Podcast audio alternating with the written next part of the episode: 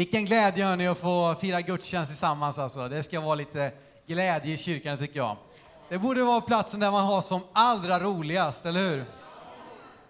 Det är en sån kyrka jag vill vara med i alla fall. Så hoppas att vi kan ha lite kul tillsammans här idag. Åh, vilken glädje att få predika idag. Det är så underbart att få göra det, dela Guds ord. Och eh, vi är på väg nu in i en spännande höst. Vi ska ha kick-off nästa helg då vi kommer sätta igång ett spännande tema. Och eh, nu då så har jag förmånen att predika nu sista söndagen innan kickoffen. Eh, och det känns väldigt bra. Så jag tror att det här är ett budskap som jag tror kan hjälpa oss att sätta upp oss inför en bra höst, att få prioriteringarna rätt. Du vet, hela vårt liv är fullt av prioriteringar. Jag vet inte om du har tänkt på det, men varje dag så gör du prioriteringar. Varje dag så fattar du olika val. Bara en sån sak som att jag valde att ta på mig den här skjortan idag som jag redan har fått några komplimanger för. Eh, sån här sommarfräsch, grön färg. Eh, det är sista chansen nu. Nu går vi in i september och blir inga mer såna här eh, skjortor på ett tag kanske. Vem vet? Nej men du vet, man gör val. Jag valde att ta den här skjortan och då valde jag att inte ta en annan skjorta. Eh, du fattar val när du, när du vaknar, liksom ska jag snusa en tredje gång, en fjärde gång? Idag på morgonen, jag tror jag snusade tre gånger. Jag till och med flyttade fram mitt larm en kvart. Då vet man att eh, man behöver få lite mer disciplin i att gå upp. Men du vet, man gör val. Vad ska jag äta till frukost? Ska jag äta någon frukost? På den andra frågan så svarar min fru nej. Nio gånger av tio, i alla fall hemma. Hon är ingen sån där frukostmänniska. Vi fattar val hela tiden. Vi prioriterar saker hela tiden vad vi ska göra. Och nu kanske någon har fattat ett val, ett sånt stort val som vart ska jag börja plugga någonstans? Eller ska jag börja plugga överhuvudtaget efter gymnasiet och sådär? Vi fattar val hela tiden, vi prioriterar hela tiden. Och vad min fråga är också då vad som kommer först. Det är det jag vill prata om idag, för det första. Vad är det som du sätter först i ditt liv? Vad är det som kommer först när du ska planera din vecka? Okej, okay, det är söndag idag, vi går in i en ny vecka okej okay, det ska vara jobbas och det ska tränas och så, och så är det, ska jag liksom hjälpa barnen med det där, vi ska fira han som fyller år eh, och så är det där med kyrkan och så. Du vet vad kommer först när du ska planera din vecka? Det är en ganska intressant eh, tanke. Men det är en massa saker som ska med. Men vad, vad är det som vi sätter först? Vad kommer först när du ska börja din dag? När du, när du ska börja din dag? Vad är det du bestämmer dig för då? Vad är det du prioriterar när du ska börja din dag? Är det att ta en stund med Gud? Eller är det som jag, att snusa en extra gång? Nu måste inte det vara varandras motsättningar, men det kan i alla fall påverka. Vad är det du sätter först i ditt liv? Vad är det du sätter först när du har fått lön? Lönen kom nu för ganska många nu i veckan. Vad är det som kommer först när vi får lönen? Vad prioriterar vi? Och genom hela Bibeln så ser vi att det första är viktigt för Gud. Han är inte liksom eh, ointresserad av hur vi prioriterar, hur vi fattar val. Tvärtom så är han väldigt intresserad av hur vi prioriterar. Och det första är viktigt för Gud. Låt oss börja med att läsa från Andra Mosebok, kapitel 13. Andra Mosebok kapitel 13. Och eh, här nu så ska vi få se detta att det första är viktigt för Gud. Och här nu så är vi inne i eh, liksom det här med de, israeliterna, de vandrar genom öknen och under tiden där så talar Gud till Mose och lägger fram olika delar utav lagen, olika delar utav hur de ska kunna ha relation med Gud och så vidare. Och så står det så här i först, andra Mosebok 13, vers 1-2. Herren sa till Mose, helga allt förstfött åt mig. Allt hos Israels barn som öppnar moderlivet, både av människor och boskap, tillhör mig. Helga allt förstfött. Det första skulle helgas åt Gud. Vad betyder helga för någonting då? Jo, men helga är att avskilja, att sätta åt sidan, att ha det, sätta det åt sidan för ett specifikt ändamål. Du vet om du är intresserad till exempel av, av, eh, av konståkning så har du förmodligen ett par skridskor som är helgade åt konståkning. Du tar inte på dig dem när du ska gå på bröllop, därför att de är avskilda om det inte är något sånt här väldigt vilt eh, skridskobröllop. Det kanske kanske vore någonting. Uppe i Haparanda eller något på ishotellet får de börja med. Skridskobröllop.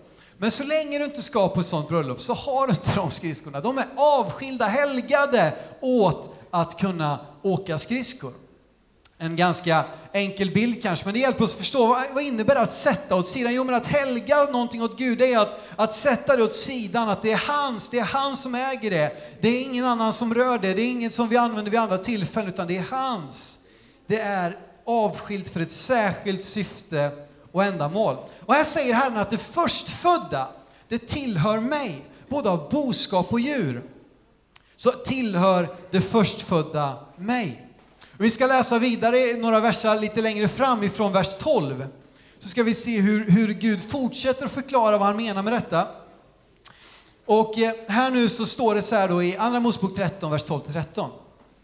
Då ska du överlämna till Herren allt som öppnar moderlivet. Allt förstfött bland din boskap som är av hankön ska tillhöra Herren. Men allt som öppnar moderlivet bland åsnor ska du lösa ut med ett får. Om du inte vill lösa det ska du krossa nacken på det. Varje förstfödd son ska du lösa ut. Okej, du tycker det var väldigt vad mycket, liksom, det var lite köttigt här kanske på starten, men jag lovar dig att du kommer alldeles snart att förstå vart vi är på väg med detta. Men här nu så säger då Gud att det förstfödda det tillhör honom, men så säger han att, att om det är en åsna, då ska det friköpas av ett får. Eh, och han säger också att sonen, det, det, man kan få till här det är att man tror att de ägnade sig åt att offra små barn, men det är det väldigt tydligt att nej, den förstfödd son ska du lösa ut då med ett, eh, med ett får, med ett, ett annat offer. Vad representerar då fåret? Jo, fåret representerar rena djur. Alltså de djuren som man fick äta. De djuren som man fick offra. Det var inget fel på åsnan, de är väldigt bra arbetsdjur. Men det var ingenting som man skulle äta och ingenting som man skulle offra. Utan det var ett orent djur. Men fåret däremot, det var ett rent djur. Och väldigt mycket av offertjänsten som vi ser så handlar det om får, inte minst det Sven läste, som ett oskyldigt lamm som förs bort att slaktas. Så där tar vi bilden direkt av att Jesus var precis som ett lamm, ett får som slaktades, som offrades på korset. Om vi nu då tittar, okej okay, vi, har, vi har här nu då fåret som är rent djur, vi har åsnan som är orent djur. Om vi nu tar en till bild som visar på dig och mig. Om vi tänker på dig och mig utan Gud nu då, utan Jesus, utan vad han har gjort för oss, vad är du och jag då? Vi är åsnor, exakt. Och med det vill jag också säga att vi är då orena. Alltså i oss själva så är vi liksom orättfärdiga. Vi kan inte ge det där fullkomliga offret som bara ett rent offer kan ge. Precis som åsnan inte kunde offras till Herren så kan inte heller du och jag ge ett offer som blir välbehagligt till Herren i oss själva. Men vet du vad Jesus då, om vi tittar på honom här till sist. Vad var han när han föddes av jungfru Maria, liksom given utav den helige Ande? Vad var han? Han föddes ren. Bra. Han var, han var ingen ren nu, du ska inte blanda upp djuren här för mycket. Men han var ren. Jesus var ren. Han föddes inte som vi in i liksom syndafallet, in i en fallen värld. Nej, han var avlad utav den helige Ande och född utav jungfrun Maria. Han hade sitt arvsanlag från Gud själv och föddes ren in i den här världen. Och kommer ni ihåg vad vi sa här? Jo, det rena skulle friköpa det orena. Det rena måste offras så att det orena kan gå fritt. Ser ni vad som händer här? Jesus Kristus offrades på korset, det rena offerlammet. Han offrades i ditt och mitt ställe, vi som är orena och inte kan ge ett fullkomligt offer, inte kan ge ett offer som behagar Gud.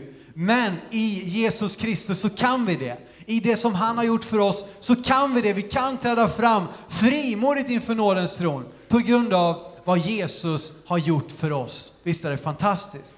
Det första har betydelse för Gud. Och Gud nu då, han gav sin enfödde son Jesus Kristus. Och min fråga nu är, vad ger vi honom? Han gav sin enfödde son, vad ger vi honom? när vi ska prioritera våran vecka, när vi ska prioritera våran ekonomi, när vi ska prioritera våran tid, när vi ska prioritera våra ord, vad är det vi ger honom? Han gav allt. Sven sa det, han gav allt. Han gav sin egen son, Jesus Kristus, det dyrbaraste han hade. Den förstfödde. Han gav det första. Gud hade inte en andra, tredje, fjärde, femte son. Han gav allt. Han gav det första. Och vet du vad? Det krävs tro för att ge det första. Det krävs ingen tro direkt för att ge det som blev över. Oj då, jag hade visst någonting här. Ja, ja, jag har väl en timma på måndag kväll. Vi kan väl ta det då. Men att först säga nej, jag ska prioritera att ta tid i Herrens hus. Det kan kosta någonting. Det kan krävas tro. För det innebär att du måste hinna med och klippa gräs och allt möjligt annat utöver det. Därför att först och främst så bestämmer jag för att jag ska fira gudstjänst den här veckan. Det krävs tro att sätta av pengar utav din ekonomi. Inte bara när alla räkningar är betalda, den sista dagen innan lönen och du såg att jag hade visst 300 kronor kvar på kontot. De kan jag väl ge. Det krävs ingen tro för det. Men att ge det första, det krävs tro. Och som sagt, Gud gav sin förstfödde, vad ger vi honom? Låt oss läsa i Ordspråksboken kapitel 3. Ett välkänt eh, eh, eh, bibelställe som är så fantastiskt, som uppmuntrar oss att ge någonting tillbaka. Inte nu för att liksom ersätta det offer som Jesus gjorde. Det var fullkomligt. Det friköpte resten. Det förstfödda som offrades friköper resten. Och vi är friköpta, men vi kan ge tillbaka någonting i tacksamhet. Ordsboken 3, vers 9-10. Ära Herren med dina ägodelar och ge honom det första av all din gröda. Dina lador ska då fyllas av riklig skörd och dina pressar flöda över av vin. När det kommer till det första så kan man naturligtvis lyfta fram en mängd olika områden i våra liv. Men det jag vill fokusera på idag, det är faktiskt våra pengar. Man kan prata om tid, man kan prata om tjänande, man kan prata om många olika saker, men det jag vill faktiskt tala med dig om idag, det är pengar. Och då kände du, ja det har jag alltid sagt, den där kyrkan, de ska bara ha våra pengar. Men nej, jag tror att när vi läser och när vi förstår Guds ord, Guds tankar och Guds principer så ser vi att det är faktiskt vi som blir välsignade i slutändan när vi väljer att ha ett generöst givande i våra liv. Han säger här i boken, ge det första av all din gröda. Inte det sista, inte det som blev över. Nej, det första. Det krävs tro för att ge det första. Och här handlar det ju också väldigt mycket om det första som kom upp på åken. Den första veten som blev mogen, den skulle man ta. När man har ätit gammalt mjöl och liksom haft gamla liksom sinande lador i flera månader och det äntligen kommer liksom eh, eh, mogen skörd på fälten. Ja, det ska du ta och offra åt Herren. Det krävs tro att ge det första. Och jag tror att tionde, som jag tror att du kanske känner igen som, en, som någonting vi pratar om i Bibeln, att det representerar det första. Att tionde representerar det första. Pengar är inte oviktiga. Ibland kan vi få, ja men pengar, det är väl inte viktigt. Nej, och, och i en mening så är det ju helt sant att pengar är inte det vi lever för, pengar är inte det som, liksom, eh, ja, som vi prioriterar främst av allt, men pengar påverkar våra liv mer än vad vi tror. Pengar påverkar om vi överhuvudtaget kan driva en sån här fastighet. Pengar påverkar om, om du kunde åka på semester den här sommaren. Pengar påverkar om du har mat i kylskåpet. Pengar påverkar om du kan betala din hyra varje månad. Pengar påverkar allt i våra liv egentligen. Även om vi inte lever för pengar, vi lever inte av pengar, men, men vi behöver pengar. Så enkelt är det. Och Bibeln vet att det finns få saker som kan få makten, som kan få greppet om våra liv så starkt som pengar och därför talar den mycket om det. Jesus talar i evangelierna på 90 ställen om pengar. Det är mycket mer än vad han pratar om många andra saker. För Jesus har inte pengar oviktigt. Han blundar inte för detta och jag tror att vi också behöver faktiskt tänka till kring våra pengar. Låt oss läsa i första Moseboken kapitel 4 och vers 3-5. Nu ska vi se här nu en, en intressant berättelse om Kain och Abel, ni vet bröderna, där Kain till slut dödade sin bror Abel för att han var så avundsjuk på honom. Första Mosebok kapitel 4, vers 3-5. Efter en tid hände sig att Kain bar fram en offergåva åt Herren av markens gröda. Även Abel bar fram sin gåva av det förstfödda i sin jord, av djurens fett. Och Herren såg till Abel och hans offer, men till Kain och hans offer såg han inte. Då blev Kain mycket vred och hans blick blev mörk. Jag låta bibelordet ligga kvar en liten stund. Här nu så föds någonting i Kain som sedan ledde till att han faktiskt dödade sin bror Abel. Men det är inte det som är min poäng här. Men varför ser Gud till Abels gåva och inte till Kains? Och det här kanske man vill få för sig, jo men det handlar ju om blod och han gav ju liksom ett djur, ett offer. Men Kain jobbade ju på marken. Han gav ju utifrån det som var hans yrke. Han gav av markens gröda, för det var där han jobbade. Det han hade, det var det han gav. Och Abel var ju tydligt här en, en, en boskapsskötare, så han gav ju av det han hade. Av det som var liksom det, det, som, det som han hade i sin ägo. Men varför såg Gud till Abels offer och inte Kains? Jo, vi ser detta här när vi läser om Abel. Abel bar fram sin gåva av det förstfödda i sin jord, av djurens fett. Och nu tycker vi liksom fett. Det, var det något bra liksom? När vi ska grilla här på sommaren då kanske några här nu skär bort fettet och då kommer man få aja baja utav Sven. Du vet, fettet ska vara kvar under hela grillningen så att det ger smaken och liksom blir att det blir saftigt och gott. Men fettet, fettet det handlar om det finaste, det dyrbaraste. Han gav av det förstfödda. Det var därför som Gud såg till Abels offer men inte Kains. Han gav av det förstfödda. Inte bara någonting han hittade, inte bara första bästa lamm eller första bästa får. Nej, han gick där och valde ut, här, ett förstfött lamm som dessutom är till djurens fett. Det var liksom inte det förstfödda som var fläckigt och halt och lytt och lamt. Nej, det var det finaste som han hade, det gav han till Gud. Och Gud såg till Abels offer. Jag tror att tiondet är ett sätt att ge av det första till Gud, att sätta honom först. Jag skulle vilja påstå att tiondet, det sammanfattar all vår ekonomi. Det sammanfattar alla våra pengar. I Bibeln så är siffror väldigt viktiga. Eh, och de dyker upp eh, eh titt som tätt och det är väldigt sällan det är av en slump. Eh, Sven har en superintressant undervisning som heter profetiska numeriska tal. Eh, och den hade han en gång på lördagsbibelskolan. Det är så intressant att se hur tal i Bibeln inte är en slump utan tvärtom så visar det någonting djupare. Inte minst är de första tio siffrorna väldigt viktiga. Alla de i judisk mening har en betydelse. Och vi har tre som är ett Guds tal, vi har sex som är människans tal, vi har sju som är fullkomlighetens tal. Och tio då? Jo, dels så kan man koppla det till dom, men man kan också se att tiondet sammanfattar de andra nio siffrorna. Tio sammanfattar de första. Och där tror jag vi kan få en, äh, se någonting att tionde sammanfattar allt. När jag ger tionde, då säger jag Gud, allting tillhör dig. Allt är ditt. Men för att visa det så ger jag mitt tionde. Och på det sättet så säger jag all min ekonomi Gud, allt som jag har, min försörjning, det lägger jag i dina händer. Och det finns ett, ett bra citat ifrån illustrerat bibellexikon. Det står så här. Tionde var i det gamla förbundet ett uttryck för gudsfolkets bekännelse till Gud, Herren som sin Gud och för deras tacksamhet för hans rika gåvor. Tionde var ett tecken på Israels beroende av Gud. Allt tillhör Gud, men för att visa det ger vi våra första 10% som en förbundshandling som säger allt mitt är ditt och allt ditt är mitt. Det är en bra deal. Har du tänkt på det? Om det här innebär, det är en förbundshandling och återigen skulle man kunna tala mycket och länge om vad förbundet handlar om. Men här då så ger vi vårt tionde till Gud och säger därmed att allt mitt tillhör dig.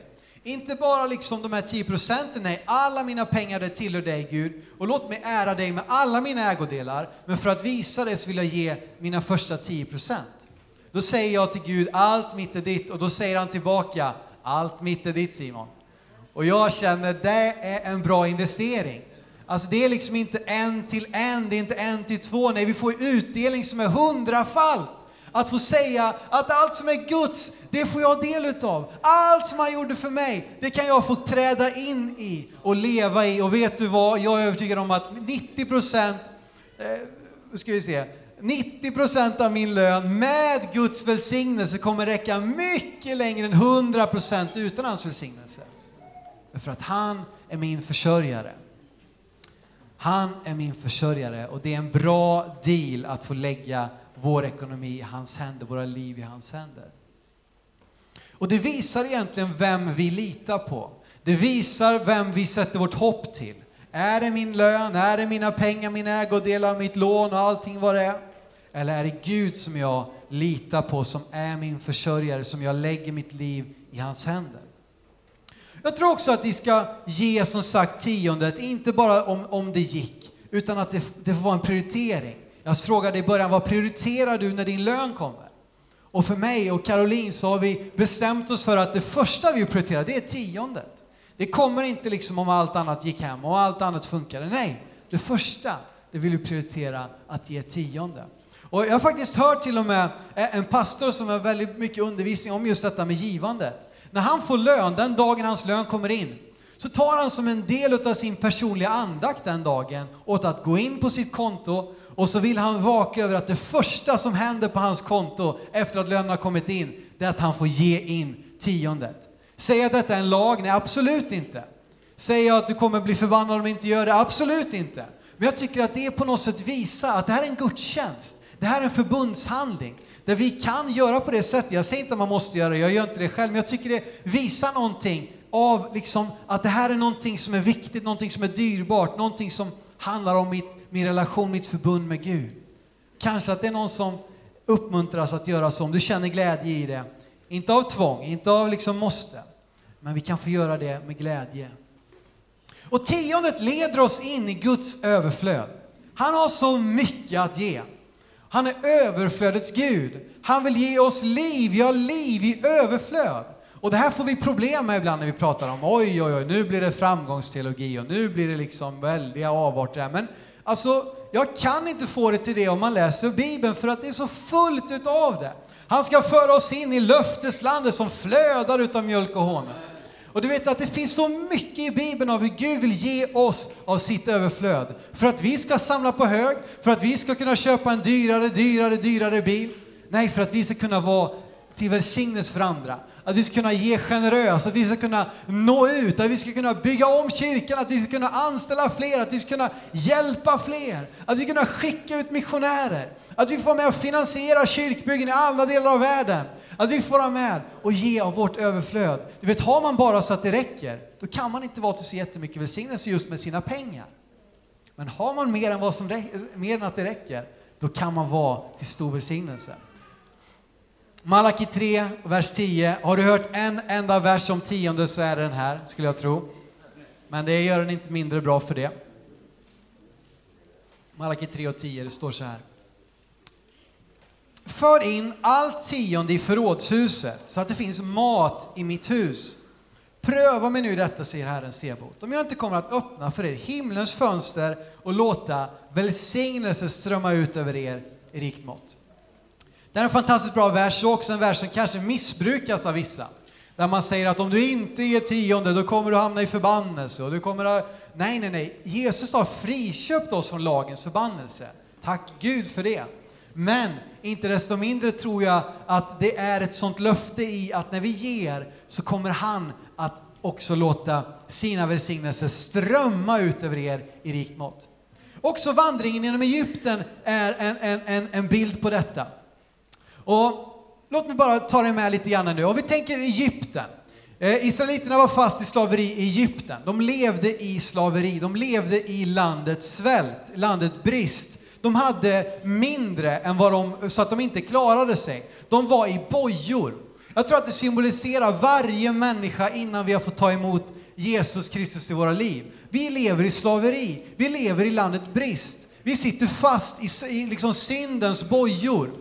Men tack Gud för att han befriade sitt folk och ledde dem igenom Röda havet, som för övrigt är en bild på dopet. De blev frälsta genom vattnet där, fienderna lämnade dem bakom sig och de kom ut i öknen, i landet nätt och jämnt. De hade vad de behövde, men inte mycket mer.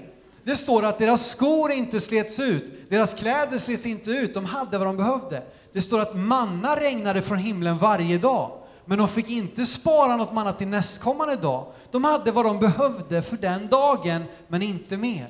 De levde i landet nätt och jämnt. Men Gud ville leda dem in i landet överflöd, in i löfteslandet. Men i det så fanns det också en prövning, det fanns ett test att våga kasta sig på Jerikos murar utan att veta om det skulle hålla. Utan att veta om de skulle klara sig så behövde de få göra detta i tro.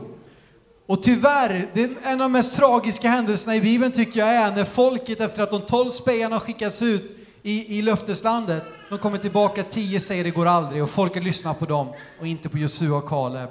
Och hela folket döms till 40 års ökenvandring där de hade manna varje dag. Det kom till och med vaktlar så de fick kött att äta. Men de hade inte mycket mer. De levde i ett, i ett ofruktbart land. Men Gud vill leda oss in i löfteslandet. Hur går vägen in i löfteslandet? Genom Jeriko, genom förstlingen. Hur var det nu då?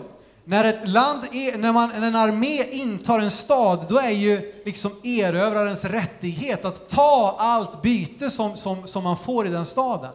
Men om du kommer ihåg berättelsen om när de skulle inta Jeriko så sa Gud någonting till dem. Han sa, när ni intar Jeriko så ska allt ges till spillo.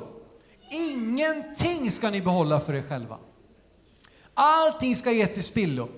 Och jag tror att detta är en, en, en bild på förstlingsfrukten. Att det första när man kom in där, man har gått ut i öknen, man har 40 års väntan och så kommer man in och äntligen får man börja kasta sig över rikedomarna i det här nya löfteslandet. Ja, då ska man inte behålla någonting utav det. Då ska man ge bort alltihop.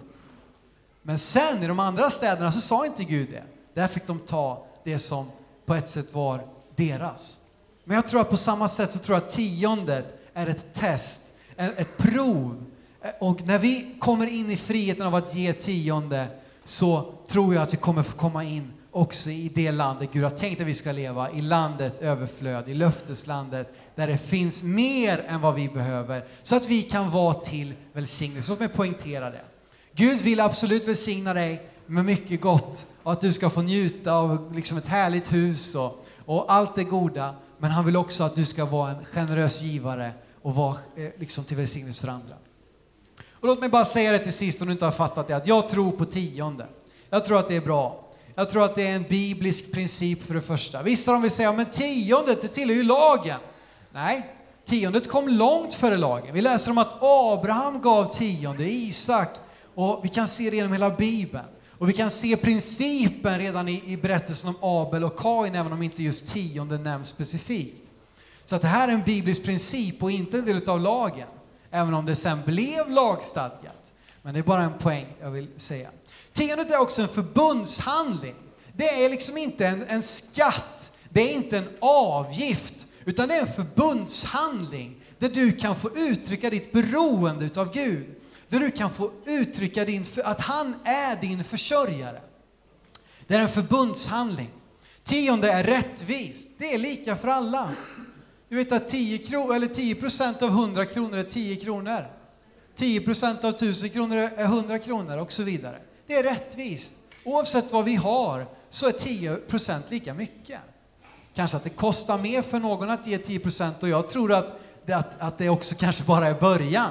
Vem säger att man inte kan få, när man växer, när man får liksom mer och mer resurser och mer och mer ekonomi, kanske börja ge 20% 30 Vad vet jag, varför inte? Få börja vara med och ge generöst och i, i, i, till Gud som är den som välsignar oss med allt det goda vi har. Jag tror också att tionde ges till förrådshuset, den lokala församlingen. Vi läste i Malaki 3 och 10 att för in det i förrådshuset så att det finns mat i mitt hus. Och det kan absolut vara så att man kan, man kan se bibelord som visar att tiondet gavs till andra saker också. Men jag tror att det finns en princip här eh, att få tag på. Och när Guds folk ger tionde, då finns det mat i hans hus. När man börjar liksom hålla igen på det där, så tror jag också att det blir brist. Vi kan inte göra allt det som vi vill. Det kanske vi aldrig kommer göra. Vi kommer alltid ha mer vision än vad vi har resurser. Men en sak är jag säker på att om, om vi var en församling som gav tionde, då skulle vi kunna göra långt mycket mer än vad vi gör idag. Det är jag helt övertygad om. Så jag tror det finns en princip där. Och tänk dig, det skulle kunna försörja en liten församling, kanske med 30, 40, 50 medlemmar som är med och har en god ekonomi i sina förutsättningar. Det här är en princip, tror jag, som är fantastisk och som gör att, att Gud kan, liksom Guds församling kan fungera runt om i hela vår värld. Och sist jag vill säga är att tionde leder till frihet. Tionde leder till frihet. Du kanske tycker det, Simon, jag känner mig bunden av det du har sagt. Jag känner att det här blir tvång, det blir måsten och jag känner mig tvingad. Om du känner någonting sånt, så ge inte en spänn. Behåll varenda krona. Gud älskar en glad givare. Men jag känner, hur kan jag vara annat än glad att få ge till han som har gett allt till mig? Hur kan jag vara annat än en glad givare?